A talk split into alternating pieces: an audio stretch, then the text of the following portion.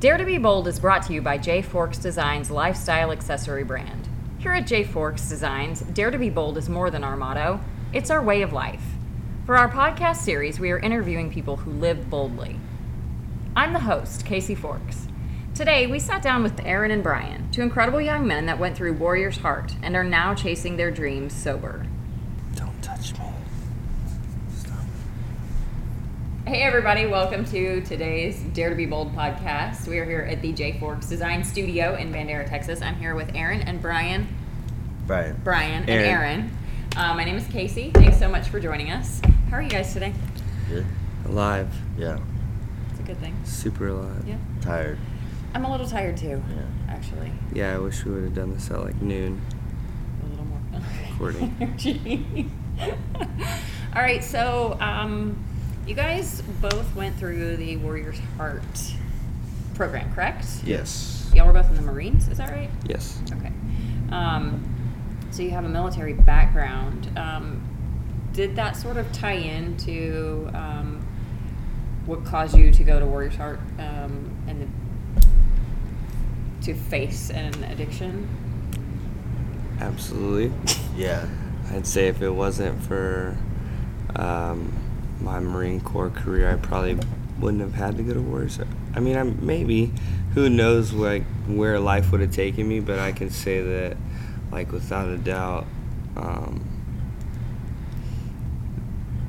the experiences I had in the military, um, and kind of what led up to me hitting like my rock bottom, um, were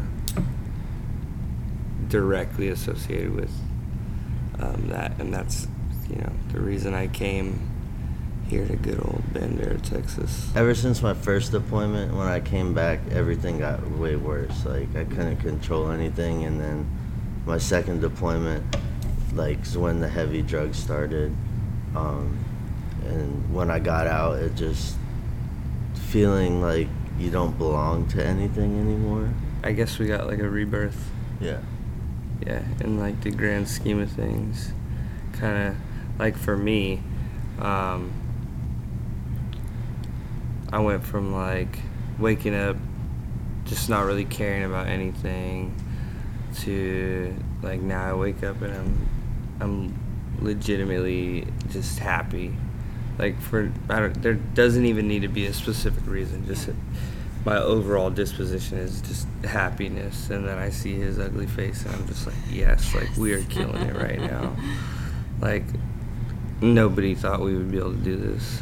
What would you say to people who have gone through what you guys have gone through or are going through it currently to help them or motivate them to seek the help they need or to know that there is a better place in life for them?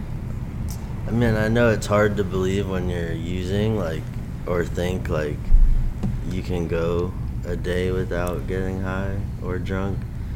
But honestly, like, it, it they say it gets better, and it really does get better. Like, life doesn't stop at all. You know, like, my truck's falling apart. but, um, like I'm sober and I'm not dead or I'm gaining materialistic things back. I know that doesn't matter, but like little things to me that I like gave away or like sold or like took advantage of, mm-hmm. like I get back every day by day. Like just hearing my grandma be, say like she's proud of me for not putting my mom through everything I was putting her through anymore. Or my mom, you know, she, she knows like we struggle sometimes, and she'll just be like, "Well, I'm just happy you're sober," you know, Mhm. like, like it's just, it's like life changing. Um, it's not easy, Yeah. No. I not mean, at all. Like for me, um, I like I lost the ability to see my kids. Like I've got three daughters. My youngest daughter turns one uh, in September, so like I brand new baby, and um, it's daily daily, daily uh, struggle. Um, not to just say screw this and go back, but I know, like, if I want to be able to walk her down the aisle one day, if I want to be able to, you know, play with grandkids, like, I have to live presently and I have to the only way I'm going to be able to see my kids again is if I stay sober. Because I have to prove to their mom that I can actually do this and that I'm serious about this um, and that I'm I am a responsible adult and I can um, you know I can be sober and take care of my children. And um, I mean like he said like we we have had some like really shitty times out here. Like we have there's been some really dark days and then like at the end of them we just kind of laugh and we're like hey you know? We're sober though. Yeah. and it's like well you know today sucked but we get to wake up tomorrow.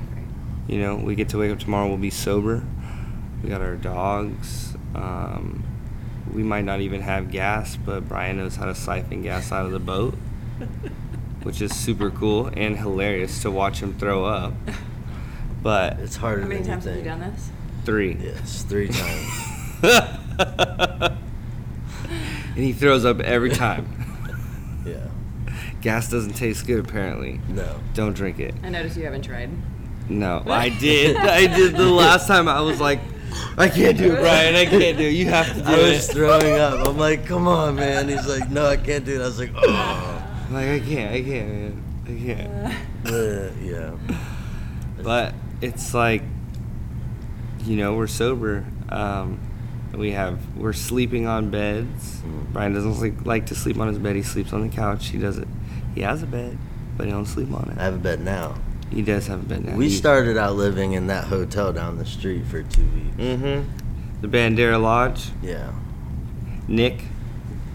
My name is Nick. yeah, like we when we left Warriors Heart, we didn't really have a plan. Like we were, I mean, we We winged it. yeah, we did. It was kind of like, hey, God, if you're there, if you're listening, we need a little bit of help right now. Yeah. So just please make sure we don't end up on the streets. and it It's was like, out for you yeah, guys, it was yeah. like two weeks, and that was a long time ago. We've been sleeping in beds and eating real food. Yeah. Like working out every day and fishing and awesome. having fun, living life. I'm sure it's too a wicked balance between because you mentioned like you know in the future like if you want to walk your daughters down the aisle all those types of things um, of keeping in mind like that instant gratification of what you want right now Mm. and then thinking long term like and having to put that off for a higher end a higher purpose you know um, so how do you just again i mean you kind of have talked about it but just the support with each other and just constantly thinking about those future goals is that kind of how you balance that Um, yeah, so like for us, something that helps a lot um, is kind of like the comedic relief. yeah Yeah. Like we the banter, like calling each other names, but in a you know in a joking manner, but just joking about um, some of the issues that we've had. yeah um, taking something that was like really serious and painful and making it funny Right. like making each other laugh about it um, and then you mix that with like the fact that there is there are future goals that like without sobriety they can't be met. Right. like without even one little mess up will mess up you know five ten years down the road. So like they say like progress not perfection. And that's that's um it's it's true and it's serious and it's real but like the only thing you really have to be perfect with is don't put whatever that substance was substance was in your body. Like that's the only thing you have to be perfect with because it's gonna ruin everything down the road. Like even just one sip. Like i tell people all the time like i cannot have one sip of alcohol. Yeah. literally one sip of alcohol will ruin the next 25 years of my life. And i already messed up like the last three to five to ten to fifteen. I don't even know. Like, um, and it's just that that having having that wherewithal to just Yeah. look forward at that one. I just want to see my kids. Like I just want to see them happy, smiling, married, having kids. And I know that if I mess up in this minute or today, that all of that's going to disappear.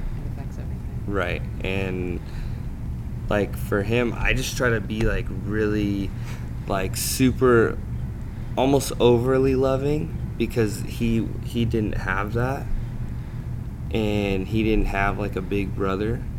And so I'll literally treat him like he's my little brother every single day. Like there is and sometimes I have to like get in his ass. Like for real. Like sometimes I have to like, hey, you need to pull your head out of your ass, like and let's go. But just knowing that I that accountability that I have for him, um, he's got it for me, and I know that if if I if I let him down, then I'm gonna let myself down, and that's gonna ruin those next 25 years. Just speaking from myself, my life, my experiences, um, and and people I know, addiction impacts almost everyone. Somebody knows a person who's addicted, or is a family member, or has gone through it themselves.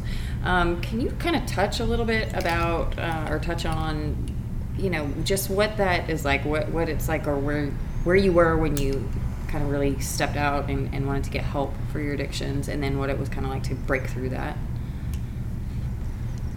Um, I didn't really want help this time. I kind of had gave up. Um, I actually own a house in Florida, and I left my house to go to an apartment in a, a crack neighborhood. Basically, sold everything I owned for drugs and was living on a mattress in my apartment. Uh, I got caught stealing food from Walmart because I didn't eat for like three days. But like every time I got money, like it would just go to drugs. Like it was like absorbed my life, and um, I OD'd and died, and then um, Can I back up? You were clinically dead Mhm. for how long? uh, not that long. Like uh, I, I don't know. I don't remember. But they brought me back. Like they found me dead at the VA. Somebody gave me heroin at the VA. I guess. I don't remember any of it. Um, I got court ordered to rehab and got out of that rehab and just went right back to using. And uh, I was living at my mom's house. She said she put money down on Warrior's Heart, and that's the only reason I came because she put money down. Like she took a loan out for me to come here. So I was uh, pretty grateful now. But when I got there, I even told the therapist, like, I was like, I can't stay sober. Like, all I could think about was getting high. Like, um, I, it just ruined my life and my family's life. Like, lying to my family all the time, stealing from everybody. Um, anything I owned, like, just sold it. What made the change? Because you said you you didn't really want to go, and you even didn't think you could do it. So, what was it that that really kind of triggered you to? Because you have to want that to be able to succeed. Uh, I guess it would have had to be not just the therapy, because like I literally have dreams about using still sometimes, but like when I first stopped, it was like constant, and it's like like Aaron is my best friend, and he's a big part of why I got I felt like I could, because he pushed, you know, like just to talk to me, because I couldn't even talk really, like for like what Weeks. yeah, like weeks. Like yeah, I was like out of it. It was part of it too, just knowing that so many of the, the people there have gone through the similar things as you. Yeah, like with the PTSD and Yeah. stuff, you could relate to like everything there, like Yeah. combat, li- like like life after the military. And I, you guys, I'm sure now too, because you said you still dream about it sometimes. Like I, I imagine that the challenge, the the that it's always there. It's it's it's going to be present in your mind somewhere. So having a support system with each other is probably huge too because you guys both have been through it. Yeah. Um, I mean, people. It's kind of funny because people like they'll laugh at us, but then they're like, most of them are like, we like truly admire you guys because I don't even know. I don't know where I'd be like today if it wasn't for him. If I if I had decided to go back um, to California after uh, after I finished treatment, I there's no telling. I mean, I'd probably be dead.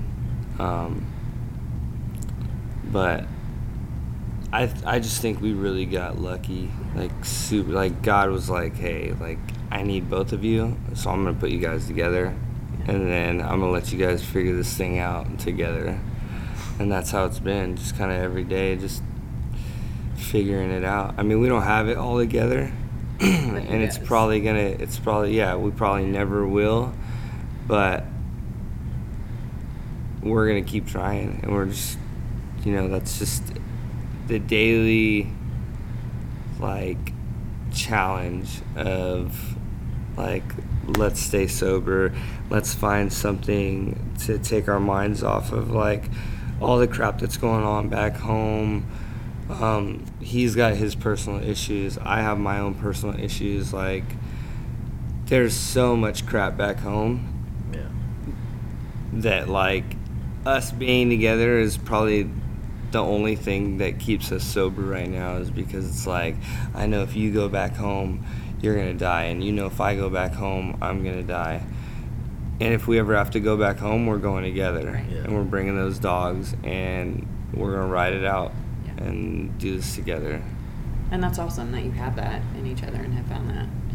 Um, you mentioned, or it was mentioned to me, that another thing too is that you are uh, into CrossFit, or both of you are into CrossFit, right? I, I So- just started. Okay. He, he's really good at it. and you are really wanting to uh, go to regional specifically? Was that it? yes. Um, so I'm from California, which is like the CrossFit capital, and um, last year was like the first year. Well, this this past season that it's still going on, but they just had the open and then the regional and then the games coming up. Um, this past uh, open was like the first time in six years that I was like sitting on the sidelines watching. And at first I didn't care, but kind of like halfway through, when I didn't see my name on the leaderboard, um, it kind of hit, and it was it was rough. Like, because the year prior was like super heartbreaking because I was so close, and then my life just kind of fell apart, and to just kind of see myself go from like having my shit together to not having my shit together to what am I gonna do now? Now I'm watching all these guys that I used to kick their ass, and I should be in there. Yeah. Um, so I'm pretty laser focused on on the 2019 season. Um, it's probably gonna take uh, a serious injury to stop me from making it, and that doesn't happen. yeah, I mean, I already had something pretty serious happen. Like I tore my lat, uh, what, like two and a half months ago. yeah. Um, and I've, you know, we've just been working around it, and yeah, like this is a new region for me, and there's a lot of really um, just savage, stellar athletes here, but like I'm coming this year, and I'm gonna smash everybody in this region. Anything else you guys want to say? Anything? Any again? Any advice you would give to somebody right now who is struggling with Don't give up. addiction? talk about it. Seriously, Like- talk about it. If you're having a bad day, don't just say good when someone asks you. Like, tell them about it. Yeah. Just little things like that actually help. You know, that's something I learned at Warriors Heart. Like, you know, like it's such a natural instinct to just be like, "Oh, I'm good," and just keep mm-hmm. going about your day. Like, But like when someone asks me how I'm doing, if I'm not doing good, I'm gonna tell them like, Mm. you know, what, I'm not doing good right now.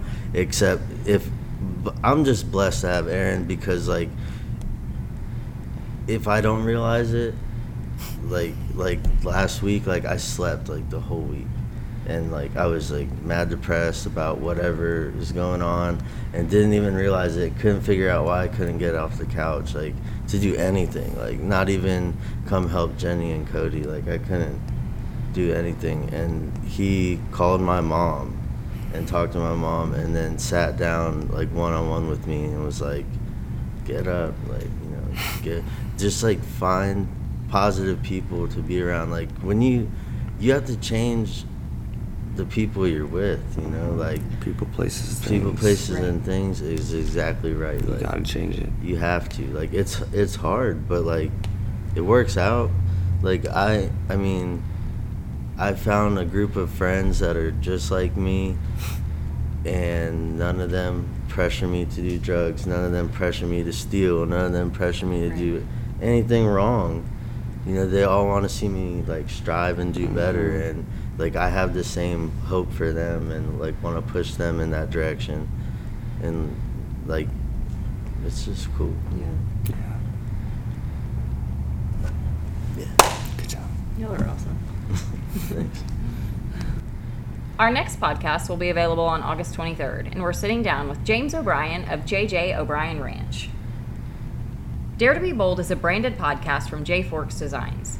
This episode was produced by me, Casey Forks, Jenny Forks, and Courtney Cobb. Courtney Cobb mixed this episode. You can find Dare to Be Bold on SoundCloud and iTunes or watch on YouTube. Do us a favor and help spread the news about our show. You can also find us at jforksdesigns.com. I'm Casey Forks. Thanks for listening.